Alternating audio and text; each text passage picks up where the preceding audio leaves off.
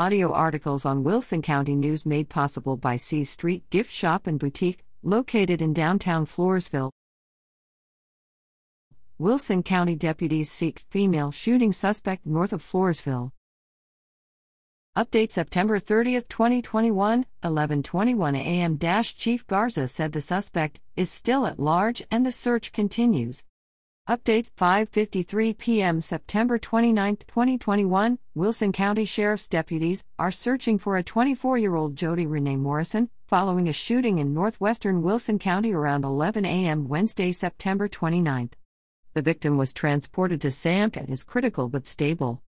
The incident took place in the 1000 block of CR 108 near CR 112, north of Floresville.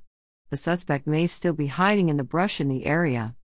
Morrison is described as a white female, 5 feet 9 inches and 130 pounds with brown slash blonde hair cut short, men's style, last seen wearing a pink slash maroon colored jacket slash hoodie over a black shirt and black and white leggings, says the Wilson County Sheriff's Office. If you spot her, do not approach, Chief Deputy Clint Garza said. She is considered dangerous, although the Sheriff's Office does not believe she is armed. Call 911 immediately. Deputies will be in the area throughout the night looking for her. Reader at WCNOnline.com.